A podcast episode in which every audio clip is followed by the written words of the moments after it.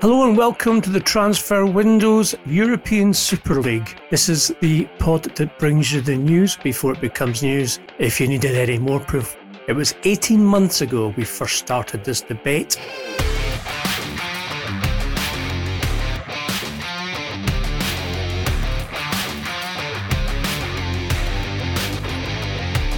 I am thrilled to say Roger Mitchell, former chief executive of the Scottish Premier League, who started the debate and gave us details and structure and also uh, a whole lot of insight into what would happen when the day came around, which it did on Monday of this week. Roger, uh, we've done two podcasts now with you in which uh, your information has been proven to be absolutely correct. Uh, and we thank you for that first and foremost, and for coming on the pod today. My, my pleasure, my pleasure. And also, I suppose I want to get right down to the crux. Is it going to happen? Um, look, uh, I, I don't, I, I don't really like this. You know, I, I've kind of like um, put my money on thirty-six uh, number, and it's come up because that gives an idea that um, I, I had some either kind of like an, an incredible luck or um, uh, some kind of insight. The reality is this was inevitable. That's the word we've always used, uh, we three together on these podcasts. Uh, a, a train that left the station, I would say, a generation ago. Um, nineteen ninety-eight was the first time I saw the train uh, leaving the UEFA conference.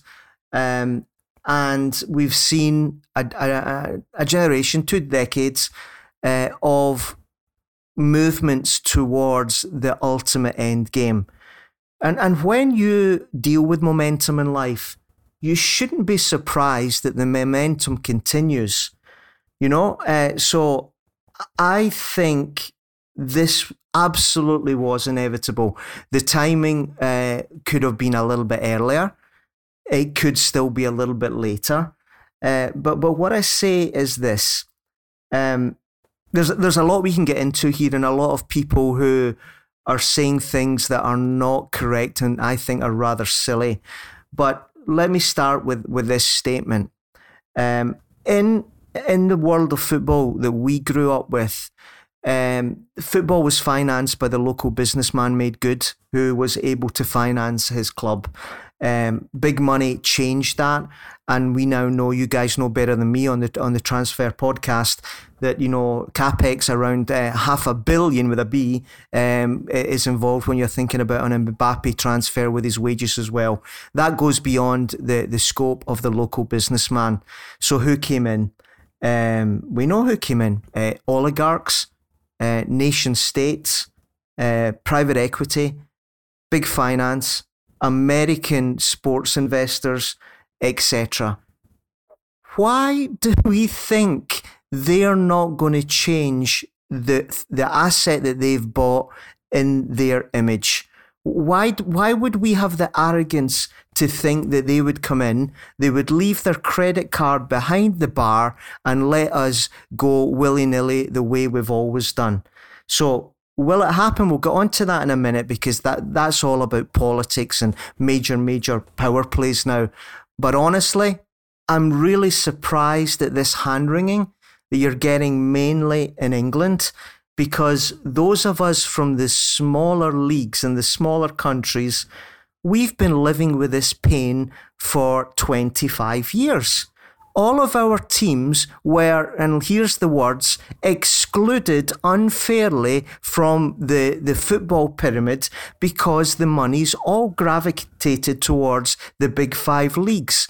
How do you think we feel today when we see the people down south who, let's be real, real honest, have had the best of both worlds? They've had a wonderful domestic league that became a global league, and they got to play in Europe as well.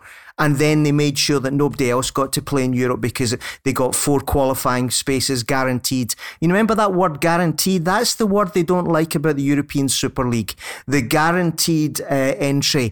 They've had that for the last X years.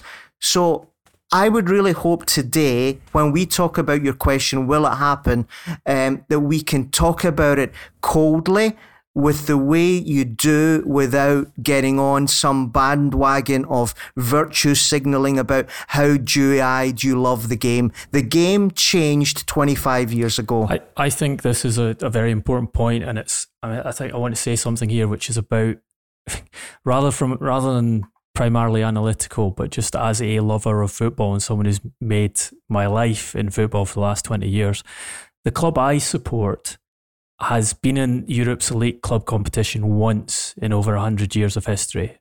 They reached the semi-final of that competition and came up against one of the, the moneyed elite at the time, AS Roma, who bribed the referee to prevent my team from reaching the final. And, and that, I don't think, is an entirely uncommon uh, occurrence in European football in the past. Since then, the restructuring of European football, Scottish football, and English football, because the, the the power, the change in the Premier League, which happened in the kind of way we are seeing is happening with the Super League now, it was the elite clubs saying, we want a bigger share of the, the, the, the revenue, we want to organise the competition ourselves, we're going off alone and the rest of you can just get on with it. What that's exactly what we're seeing now. That resulted, as you're saying, Roger, in Scottish football and a number of other leagues being marginalised. The Champions League established in nineteen ninety-two. Then you have this this move to guarantee places um, to the extent where we now have a Champions League where eighteen of the twenty-four group stage places and the lion's shares of the revenue are shared between just five countries. My club cannot... You know, Dundee United, they cannot realistically ever aspire to even competing in the elite European club competition. There, the, the Scottish League is in a state now where there are only two teams who can win it, Rangers and Celtic. The teams that win it, they have to go through two qualifying rounds to get into a Champions League where they don't have the resources to compete to win the title. If by some incredible miracle they were to actually win it, they'd be paid less money from the revenues of that season's tournament than the clubs who, several of the clubs who have those guaranteed eighteen to twenty-four places. So so the idea that we have some kind of pyramid, meritocratic pyramid in European football Kurt, at present well said. Is wrong. However, on the other side, I will say, I still love football and I recognise that the Champions League is the highest technical and the, the most Um, interesting football to watch, and I don't have a stake as a supporter in that competition anymore, but it doesn't mean I don't enjoy the competition, and I can't see that the shift in that direction has resulted in better football on the pitch, along with an, uh, you know, a number of other changes, things that, for example, Sepp Blatter did in changing the rules of the game to protect attacking players. So that there's, I think you have to separate out as a football lover, whether your team has a place at the table, because realistically, there are actually very few teams who have a competitive place at the table in the current setup. So let's talk analytically about what is actually changing here. That's right. You know, the reaction down south has been binary. Oh my God, the Antichrist has arrived. Uh, we must stop them. We must mobilize. If you look at this analytically, as Duncan has just suggested, if we're assuming, and I think we're assuming this, that uh, the elite clubs are saying that they want to play in their domestic leagues, the only thing that changes is that from a newly devised Swiss model Champions League controlled by UEFA, we go to a relatively similar set of clubs controlled directly by themselves. One could argue, if you were in the, the, the, the, the central courts of the world, one could argue that all this is about is a power play to disintermediate UEFA from the running of the elite tournament. Everything else more or less stays the same. I, th- I think it's important to emphasise that there will be more money going to the top clubs, and you have Florentino Perez on record talking about that and, and explaining the need for it and, and talking about the, the huge losses that those clubs have incurred because of what you described, Roger, in the last podcast we did we, we did on this as the Fra- football's Franz Ferdinand moment.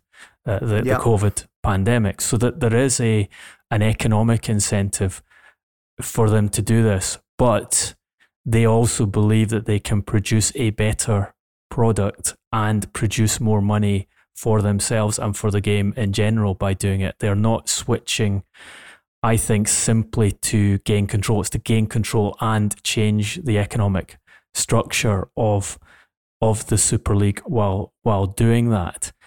Um, and I think I my personal view is, and we, we've we've seen the president of UEFA talking, um, Aleksander Čeferin talking about this and being extremely aggressive and very personal, and even talking about how it, what he was saying about um, senior individuals and the clubs involved wasn't personal, except maybe for Agnelli, who ironically he, he happens to be the godfather of the of the Juventus um, chairman's um, daughter.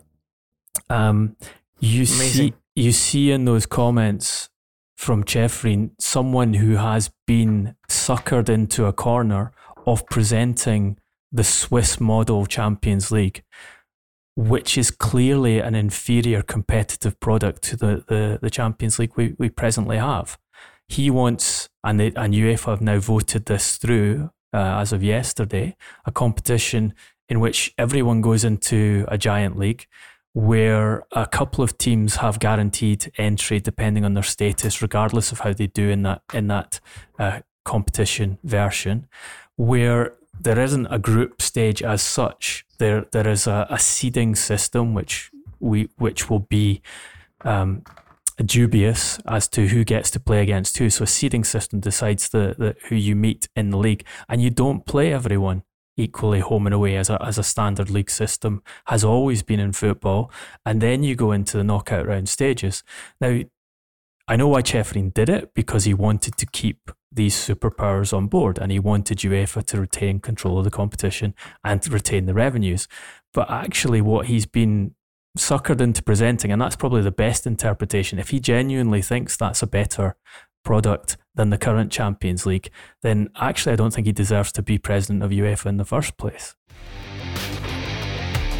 A different side to this issue. If um, this is football's Franz Ferdinand moment, should the uh, European Super League change their name to the Serbian Black Hand Super League, with Gianni Agnelli being Gavrilo Princip? Uh, that's one for all you historians out there. Um, I just want to ask you, Roger, like in Austro-Hungary, at the start of the century, the moral indignation and outcry against those who are revolutionaries has been quite startling in terms of its unity, in terms of the aggressive language and threats that have been used. And I have to say, I, I look at it and think to myself, the hypocrisy of all this is incredible. UEFA and FIFA in the past ten years have had to expel their presidents from football for corruption, for taking money out of football, which was illegal, as well as several members of executive committees, World Cup organising committees, well said, who've all been guilty of taking bribes. And what this is about for UEFA and FIFA is purely self-preservation. It's got nothing to it's, do with the good of it's football. It's a power play. That's right, it's a power play, and, and this is where, uh, whilst I take Duncan's point, I hadn't reflected on that, but maybe uh, they, they did manoeuvre them very cutely with the Swiss model to then trump it with the breakaway. Uh, that might have been very cute, but where I think the, the, the big clubs have done very, very badly is that they are having a nightmare in terms of P R in these first forty-eight hours. If, if I was uh, advising them... Um, in this kind of like way that I operate, I, I would have been saying to them, first thing is to explain to people the difference, as I said before, between the Swiss model and the breakaway league isn't that much. The difference is only in control. And then I would say, uh, so we need to make sure that we are seen as better custodians than UEFA. So why don't we start publishing the rap sheet of the last thirty years, fifty years even, of the people who have been led away in handcuffs from the, the confederations and from FIFA? And I think I'll win that P R battle.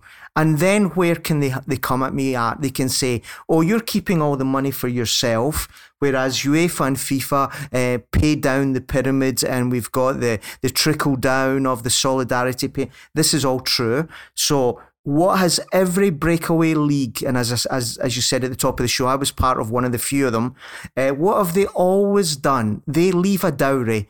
You can call it what you want. You can call it bribery. You can call it, um, you know, uh, uh, sugarcoating payments to make the pain go away. But basically what you do, we did it with the, the S F L, the, the league we broke away from. The Premiership have done it to the Players' Union. They've done it to the E F L, and they've done it to the Football Foundation and a whole lot of other bodies. The the the P R from these big clubs on Sunday, because they leaked it very clearly to three or four different people, should have said, this is merely about control. Nothing else substantial is going to change to the football fans' world. We think we control it better because, tell you what, see when you look at the rap sheet of UEFA and FIFA, we think we can do it better. And we will pay even more down to the football family in solidarity payments that are, by the way, transparent and will be meritocratic. We will not be in the game of paying the Serbian F A uh, certain money so that they vote for us next time around, because that is how UEFA and FIFA work. If they had done that, and we're recording this on Tuesday, the last forty-eight hours would have been significantly different. I agree with you on that. It's interesting you mentioned the P R, because I understand that uh, the Super League has hired one of T- Theresa May's uh, former P R advisors to to deal with their communications. So that's the woman that was dancing on the stage, right? Yeah, yeah. Strong and stable leadership. Yes. That, yeah. That, that, that, how did that go for the you, robot Theresa? Dance on the stage? How did that work out, Theresa? But I, I think, look, talking to people involved in this and talking to people who have had a very close eye on the European Super League and the, the changes that were happening in football. Um, I think the most important thing to note about the response, the aggressive response to the Premier League, the aggressive response of Sky, who stand to lose um, very important broadcasting contracts, and the the super aggressive response of Aleksander Čeferin, who's supposed to be negotiating with people he's called liars and um, lacking in, in moral substance to, to fix this. It is... When you hear those parties being so aggressive immediately after an announcement, it suggests that they're in a desperate situation where they feel that the only court they can appeal to is the court of public opinion. Normally, we, I mean, we've had years, and, and Roger, you will know far better than me because you're actively involved in these processes. We've had years of reformation in football, gradual changes to European club competitions. Let's call it what it is, appeasement of the bigger clubs for twenty-five years, giving bit by bit away. Sudetenland, uh, yes. Czechos, bit, but it's been appeasement. And but guess it, what happens done, with it's appeasement? Done, it's done in back rooms. It's not done with aggressive, uh, derogatory you're right, no, statements but your major about point the people is correct. You're negotiating with. We we all knew on Sunday night at midnight that when we started seeing the reaction that this was real this time, because the coordinated responses were full of lashing out panic. And that's when you knew that this was going to happen this time. Let me just share an anecdote, anecdote with you guys. Um, before the last FIFA presidential election, I travelled to Switzerland to see then UEFA President Michel Platini. And I asked him directly, is he going to run against Blatter? And he said to me, in those very plush offices overlooking the lake, I've got my big house here, Sepp's got his big house in Zurich, uh, I've got expenses that I get every day that I couldn't even spend, never mind my salary. Why would I want to change things? And I think, and I'm sure, and Roger and Duncan, we've all been in the company of UEFA and FIFA delegates at different conferences, in Champions League matches, at World Cups. These guys enjoy a very, very yes. luxury lifestyle, which they do not want yes. to give up. They and when not. I say when I say self-preservation, it's exactly what I mean. They're not trying to preserve the actual entity. It's their own jobs they're trying to hold on to, because they know that their privilege will, will no longer be quite as they are now, should they lose the top clubs. And hence the aggressive language, hence the threats of legal action, et cetera, et cetera, because they know what's coming. Um, from the the Big twelve that have already signed up uh, to the E S L, um, they're controlled in the most part by billionaire owners who whose interest is to make money, as it is in most corporate situations. Uh, and I think the indignation of the fans and of, I think, ironically, of politicians uh, is that, oh, football was born out of the working class. Uh, these guys are only in it for themselves, and they're trying to change the moral fabric of the game that was built uh, by the working class. These are the same politicians who've just handed out billions in contracts exploiting the COVID crisis to their mates.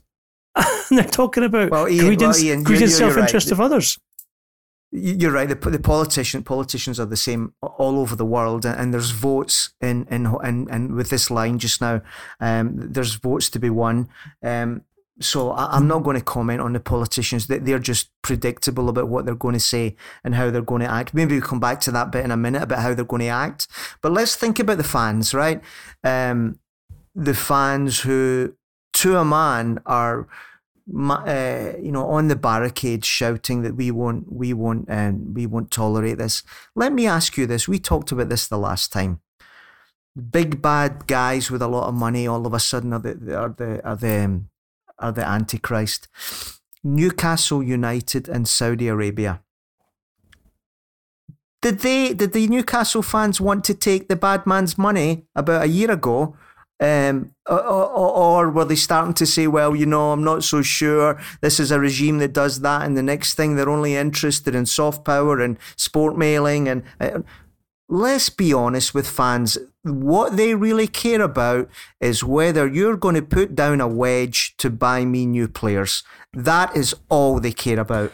Well, I, I, I put a little survey out on Twitter before this podcast deliberately to ask supporters of the the Dirty Dozen, as Čeferin has referred to them, um, whether they would support their club if the Super League happened. And the majority were saying they would not, but it wasn't as as definitive as the, the kind of two-man images we've seen.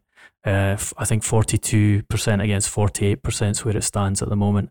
You talk about Newcastle United supporters. I, I did find it very ironic that Manchester City's official supporters club put a statement out opposing these moves, um, talking about those involved have zero regard for the game's traditions, um, when obviously the nation state ownership and outspending everyone in the history of football has a lot of regard for the for the game's traditions. But look, let, let's talk about the practicalities of, of where this yeah. goes, because yeah. the Super League are very confident that it will make this happen. Um, they have a huge uh, reserve of cash that's being bankrolled by J P Morgan. They have um, guaranteed money for the founding members, which isn't necessarily three hundred fifty million each. It changes. Um, some of the clubs will get three hundred fifty million, others will get less, but they've they've agreed that structure in advance. They are saying to the national leagues, we do not want to leave. Um, we are happy to remain within the national league. So you get basically you have you have the value of us being present in your league for selling broadcasting rights remaining. Um, and uh, they believe that legally um, they will be able to pursue under European competition laws. And there are precedents here, very recent precedent, Uh, where the ice skating union tried to prevent um, uh, top professionals in their sport from competing in a competition that it did not um, uh, control, and uh, and the, the the General Court of the European Union declared that that was against competition law, and that these these ice skaters should be allowed to participate in a, a competition organised by other people who wanted to pay players to get involved in sport. You have the threat from UEFA that they will prevent players from playing in the Champions League, presumably irrelevant because there won't be a Champions League for players from this club. You have the threat that they might be excluded from European competition uh, at national team, although UEFA has not gone so far as to say we're going to kick you out of our big money-making championship that we're going to play this summer. And they have the threat that UEFA are prepared to make that they will be banned from the, the next World Cup. Where, Roger, do you how, Roger, do you see that panning out, and and the the armoury that the objectors have to try and get what they, I mean, they, they're openly saying they want a negotiated settlement. They're not trying to keep the status quo. They they want to try and rein back what the Super League is proposing. That's a great question. Um, let, let's start with the legal side of it. I think you're correct exactly to talk about um, these so-called football rules, sports rules that Uh, that have come down from the I O C and FIFA for years, that have been immune to uh, natural law, employment law, everything like that. Um, that world, I think, is ending. Uh, and, and you know, again, ironic that Man City, um, w- with UEFA, basically uh, bitch-slapped them over financial fair play, and they'll probably remember that lesson for a long, long time. I think legally UEFA and FIFA will lose. More importantly is what you say um, about the economics. My favourite phrase, follow the money. Uh, UEFA has got two revenue streams. FIFA even worse. They've only, only got one, the World Cup. Uh, UEFA's got two. It's got the European Championships and it's got the Champions League. The Champions League, we're talking about them losing. Um, so you're at risk of losing one. So you go all in and throw in the second one at the same time. Uh, that really is all in for UEFA, um, when I don't think they've got the legal basis to do it. And if they lose both their revenue streams, the house on the lake on Neon and all the associated national uh, bodies, the F A, the S F A, the Italian F A, all of them go bankrupt basically overnight. So do you really, really want to threaten me that you're not going to have the best players playing in uh, the European Championships? Why don't you speak to your broadcasters and sponsors before threatening me like that? Because I tell you what, if my players who are contracted to me, uh, who you don't pay, pay any money for, by the way, when you get them, yes. uh, they're contracted to me, they're my employee, I will say where they play and don't play. You try and negotiate your way out of your broadcast and sponsor contracts that you have got for the Euros this year and for the World Cup next year. It's a very weak hand that they are playing with emotion and anger. And how is it going to come about? It's going to, it's going to be, if it's resolved at all, resolved, in my opinion, by a very small country that is probably the the negotiator and the moderator here. Just, I mean, can you imagine uh, Qatar's response to missing out on the best players in the world playing in their World Cup, having spent nearly a billion dollars on stadia and infrastructure uh, to uh, put the World Cup on? And that's only just the stadium infrastructure. That's not even the bribes. I would say, I would say, um, which one of the big clubs has not uh, declared its hand yet? P S G hasn't said anything. P S G is owned by Qatar. Uh, Qatar owns uh, B N, uh, that has got contracts with many, many leagues around the world, including the Champions League. And Qatar, as you rightly say, Ian, is going to be having a seminal geopolitical event that is already bringing together Arabs and Jews uh, in that part of the world. They obviously are absolutely... and most invested in of this of anybody. And, you know, they are uh, sitting on the sidelines, probably working very, very hard di- di- diplomatically.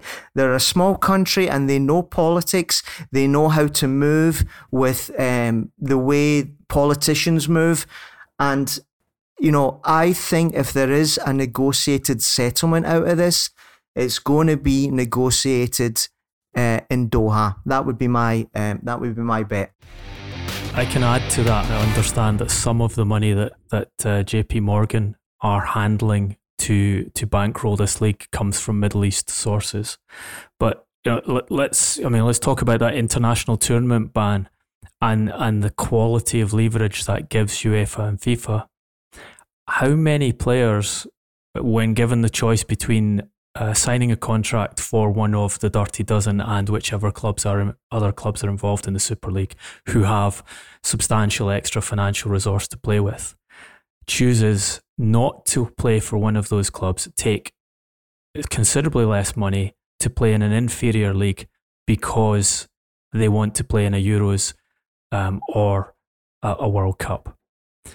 we we we're in a generation where a lot of players find international football uh, an added burden when they're being pushed harder than ever in terms of playing time and harder than ever in, in terms of performance on the field. As you said, Roger, the clubs have to pay for the players. Um, so the clubs in the main would rather not have that international comp- competition, apart from the marketing value it adds to them. So I, I don't see that as a particularly strong threat. Let's go to the Premier League. The Premier League threat at present is we will kick you out of the Premier League if you go ahead with this. How much does that take off the Premier League's resource? Everything. If Duncan, you- Duncan. Duncan, any of any of us that know the the finances and the business models of sport know a truth that we've said in various different sources over the last two years. The big six in in in England, and, and call it this dirty dozen, call it the top twenty in Europe, generate ninety percent of the value. We need to let that sink in for your listeners.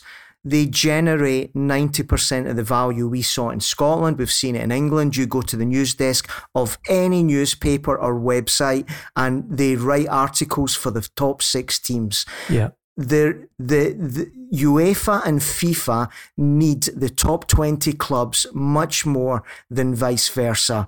And it really scares me that you've got a man who has probably been a little bit naively duped, um, uh, who's now lashing out and saying, I spit on you here and you've got no dignity there. That's not you, the way you solve this. This is hardball. You got outmaneuvered in the in, in as I say, a journey that's been lasting twenty-five years. It got to its denouement and you got outmaneuvered. You just suck that up and you get somebody to negotiate the best deal you can. And the best deal for UEFA and FIFA is that they get to save face with the new breakaway league, a little bit like the way that the F A got to save face with the Premiership. It was called the F A Premier League for all of those old enough to remember it. Let's call it the the, the UEFA uh, Elite Super League, right? We'll, we'll, we'll save their face by letting them call them th- that. They won't manage it. They won't monetize it. Uh, and they get to keep the, the national teams, they get to keep uh, Euros next year, they get to keep uh, the World Cup, and the domestic leagues get to protect their current contracts. That's the obvious negotiated solution. And get to and, keep, and get to keep a, a secondary and tertiary competition, which they can continue I was, calling I was going the to Champions say, gentlemen, League and yeah. Europa League. Do we think that UEFA will, con- like the Champions League will effectively become the Championship of European football? And Europa League will come league will become League One. So in some ways, Duncan's beloved Dundee United might get the chance to play in Europe once again if there are no uh, massive clubs getting in their way and monopolising the qualification or indeed guaranteed participation in those leagues. These are the negotiated um, outcomes that, that smart people, cold experience, businessmen and women should be working to now, and just cut, cool the jets for all this vitriol that's going on just now. UEFA is reacting badly. As I said earlier, I don't think the big clubs have dealt with this P R-wise in anything like the way they should have. But let's recognise something, everybody, please. There is now two products. I've said this a million times. Hollywood and art house. You've got to let Hollywood be Hollywood, because here's the news. Most of the people talking about this are guys our age, and they're normally guys, and they're normally European white guys, right? The, the, the new generations don't think the way we do. They change their allegiance if Ronaldo goes from Real to Juve. Do we want to recognise that we have to set out football the way that deals with this? Or do we want to cling on to this ridiculously romantic idea of mining towns in the north of England challenging uh, the amateur status down in London? Come on, you know, this is the entertainment business. I've been saying this for a long, long time. It finally happened. What's the news? I look. I think. I think it's a very good point. I think I just want to underline that this isn't about merit- meritocracy. I, I'm not arguing that this is happening because it's right that Manchester United, Manchester City, Liverpool, Arsenal, Chelsea, Tottenham get guaranteed entry into the top club competition. Three of those teams have never won a European Cup. But pragmatically, realistically, that is the place that football has got itself into. And and think about a Premier League shorn of those six clubs and what it what it is. It doesn't exist. It doesn't it's exist. Leicester City, Wolves, Everton competing for the title. What what's the marketing value of it? And also think about this. Rick Parry was intimately involved in the big picture um, earlier attempt that those clubs made to to garner more yes, of, of the control, more of the resources of the Premier League as a response to COVID. Rick Parry is still involved with the E F L. If you have a negotiating stance, the Premier League has a negotiating stance, we are chucking you out of our competition be- because you are moving to the Super League. What is to stop those six clubs going to the E F L and saying, we would like to apply for membership of the E F L? We will make the Championship into the de facto top league in England, and the other clubs can decide if they want to join us or not. But the money's going to you guys now, and our presence is going to you guys now. And this yeah. is an E F L which is absolutely one hundred percent desperate for cash, has been fighting with the Premier League for months over um, compensation to keep them going through COVID. Um, again, the real politic of this is entirely in the Super League camp's favour. They, they've got if, so if all the, the leverage, all the leverage in. If that were the case, can you imagine the scramble to get relegated from the Premier League?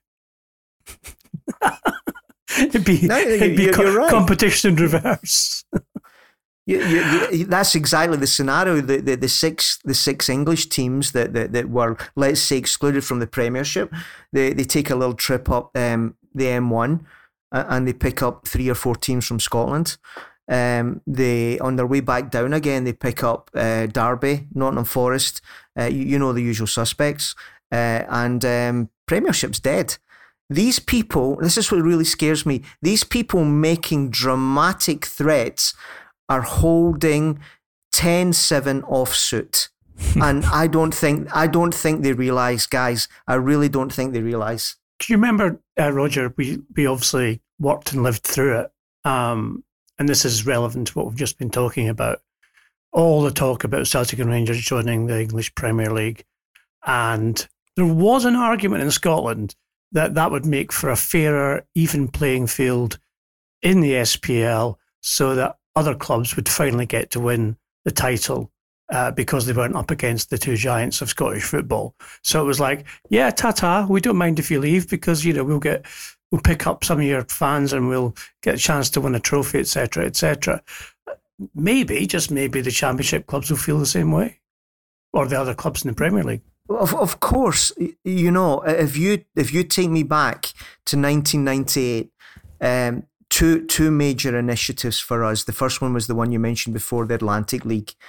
Um, because it became clear to me that the situation in Scotland wasn't working for anybody. Celtic and Rangers couldn't keep, compete in Europe, and nobody else could win the league. And that was the same in every small league. So I didn't appease. I went out and I tried to make it a win-win for everybody, where the, the top teams in each league would, would, would create the Atlantic League, would pay a dowry to make nobody else worse off, and you had full relegation and promotion.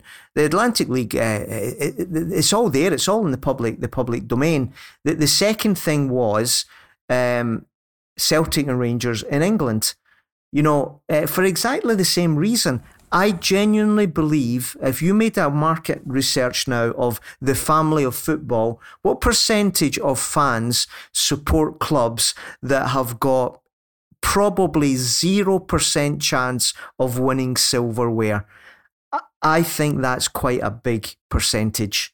They're already used to not winning. They get their jollies out of another way now. It's either bonding with their dad on the stand or their mates, or it's a social thing, or, you know, the one I hear so much, oh, we love to stick it the day we beat the big teams.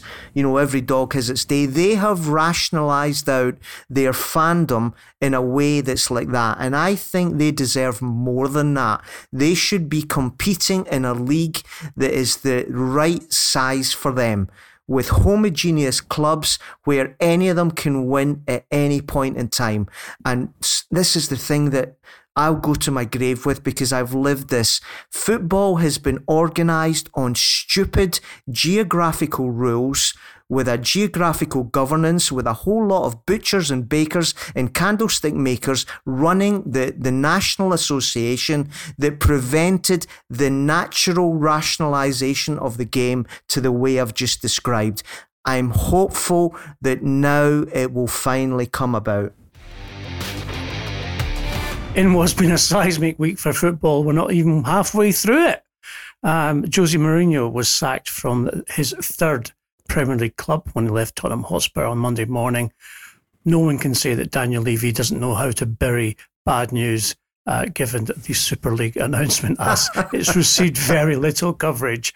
Uh, little shots of Jose leaving the training ground and infield, et cetera, et cetera. Duncan, we spoke on the podcast in the last couple of weeks about Jose being in trouble, about some travails that he's had regarding players, recruitment, attitudes. Uh, his own demeanour has certainly depreciated in terms of his satisfaction with his job. Uh, he's called out players. Um, he's been uh, dissatisfied with the way the club have handled um, their recruitment, and he's not been given what he's asked for, uh, despite uh, not being overly commanding in terms of money being spent. Uh, you know him well, obviously. Um, Do you see this as the end of Jose in English football? Is there anywhere left for him to go? Um, I, I think it's probably unlikely that his next job is in English football. Um, I know that he's very keen to work again. In fact, he, you know, he was interviewed briefly yesterday and said that he had no need uh, for a break and no need for batteries. I was asked whether he would take some time to... to recharge his batteries. Um, and I understand that he does have offers uh, to go elsewhere. Uh, he has people close to him advising him to take some time and recover from what has been probably the most intense period of his career, given COVID and given the uh, the lack of a proper pre-season, and that uh, Tottenham had played almost every week, twice a week, and sometimes even more uh, up until this stage of the season. Um, I think, look, we've talked about this quite a lot on the podcast. We flagged up that Julian Nagelsmann had offered himself to Tottenham as a replacement for Mourinho. We said that Mourinho for a couple of months now was unsure as to whether he would survive uh, the season and, and be there next season, was was taking it on pretty much a game-to-game basis and ins- and wanted to ensure he had the best finish possible. He targeted the Euro- Europa League, which ended in one of the worst defeats of his career, and he targeted the League Cup. And I think that's the one that is particularly painful for him, is that he's been prevented from having the opportunity to end Tottenham's thirteen-year trophy drought, having gotten them to that League Cup final against Manchester City at the weekend.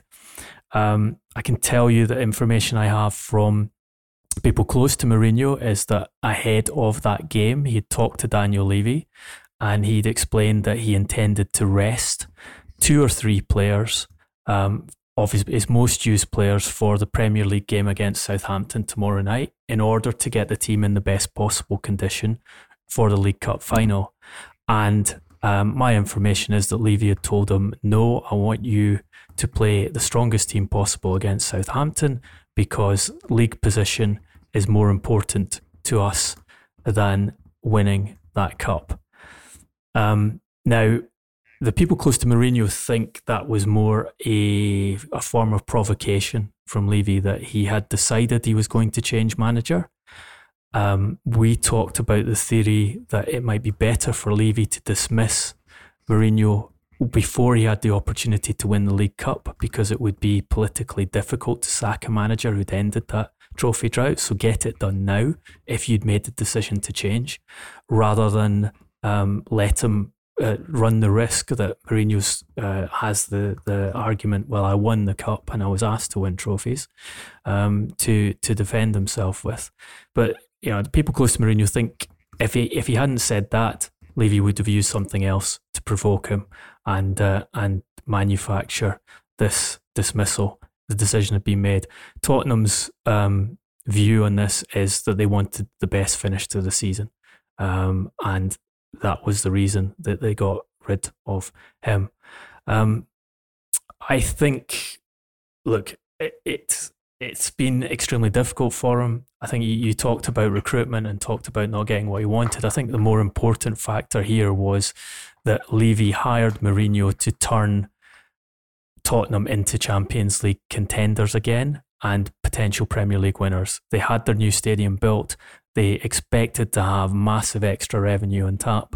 Their their um, financial affairs were in very good order, very low wage bill, big turnover, um, the potential to invest heavily in the squad to get it there. And that was the project sold to Mourinho. Now, that was taken away from Tottenham by COVID. There's not, you know, it wasn't Levy's decision, obviously. Um, he was responding as you'd expect him to respond, by turning off the taps and spending. And Tottenham were probably hit harder than any other club in the Premier League, maybe a, and any other club in European football, by COVID, because they had invested a huge amount of capital, over a billion pounds, in building a stadium that needs obviously to be used to generate the extra revenue it was designed to be used. So I think that that's the background. There were other elements here. Players were complaining about Mourinho's management style, the the way he, his provocative coaching method. They were complaining about criticism he was making of them in press conferences. They were complaining about also not just Mourinho, but other members of his staff, the way they handled themselves and the way they handled the players.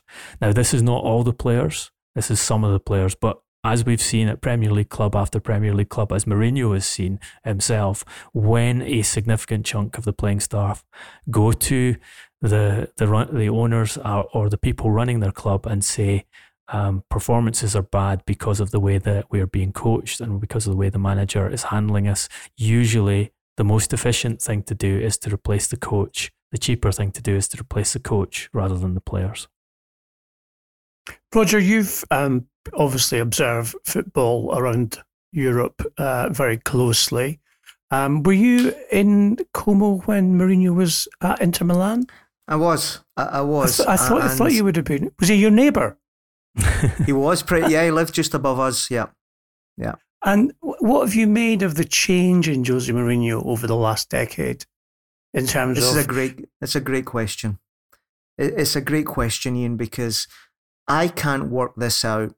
You know, I saw, like most guys uh, from our background, uh, Jose Mourinho uh, in his first um, uh, job at Porto, at Porto, and he was a little bit the nemesis of Celtic uh, under Martin O'Neill.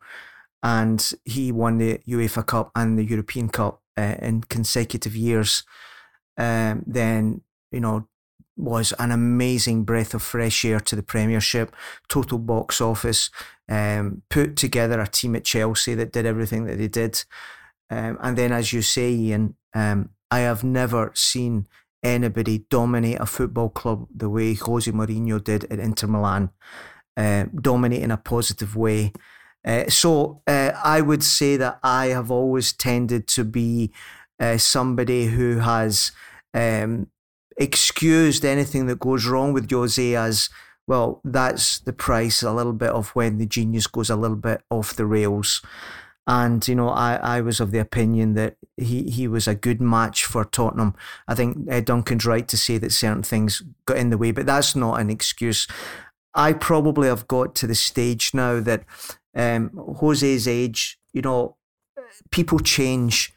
And, and I think I need to say that I think he has been um, consumed by his ego uh, as he has gotten older. Um, you know, when you set yourself out as, you know, I am the special one, you know, talking about bottles of wine, um, there is no scope to be a number two or a number three. You have set a bar such that anything that isn't that will utterly destroy your your, your ego.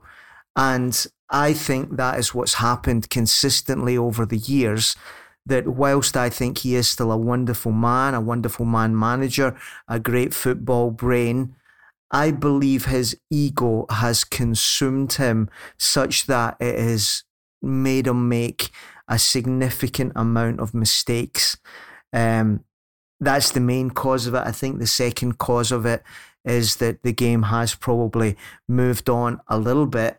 You know, he um, it was probably, we could, I think we could probably say he was the last of the great man-manager type patriarchs in, in the in the in the Ferguson style, in the Jock Stein style, and the Brian Clough style.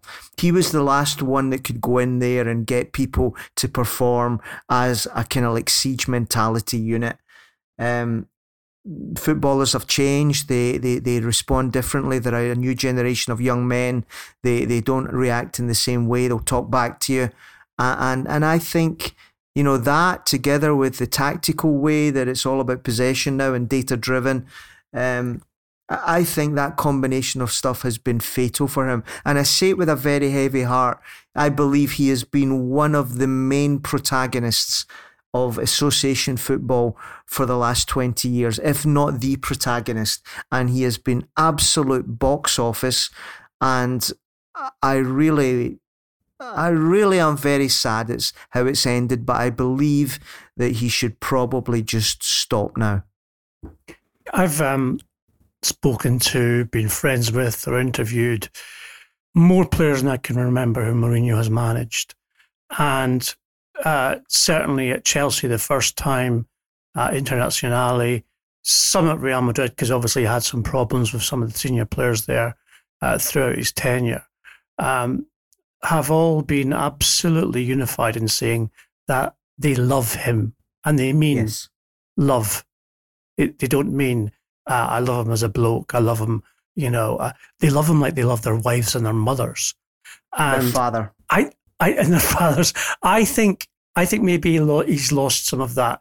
I spoke to a couple of people close at Tottenham to the dressing room uh, about what they thought was going wrong. This was before he was actually sacked.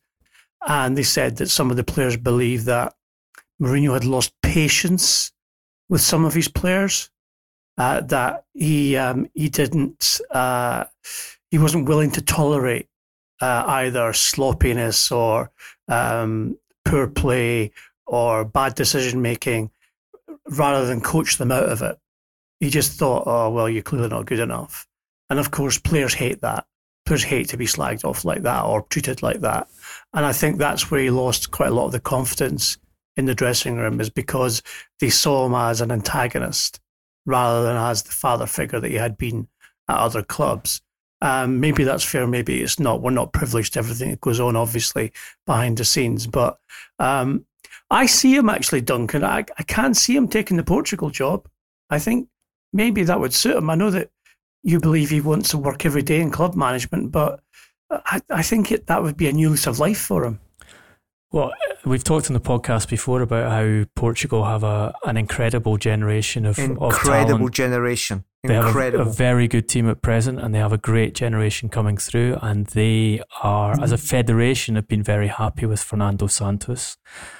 Obviously, he being the man who, who took them to that European Championship, and are targeting the World Cup. So I think it's not Uh, the obvious shoo-in that you would expect should Mourinho declare his interest in taking that job now.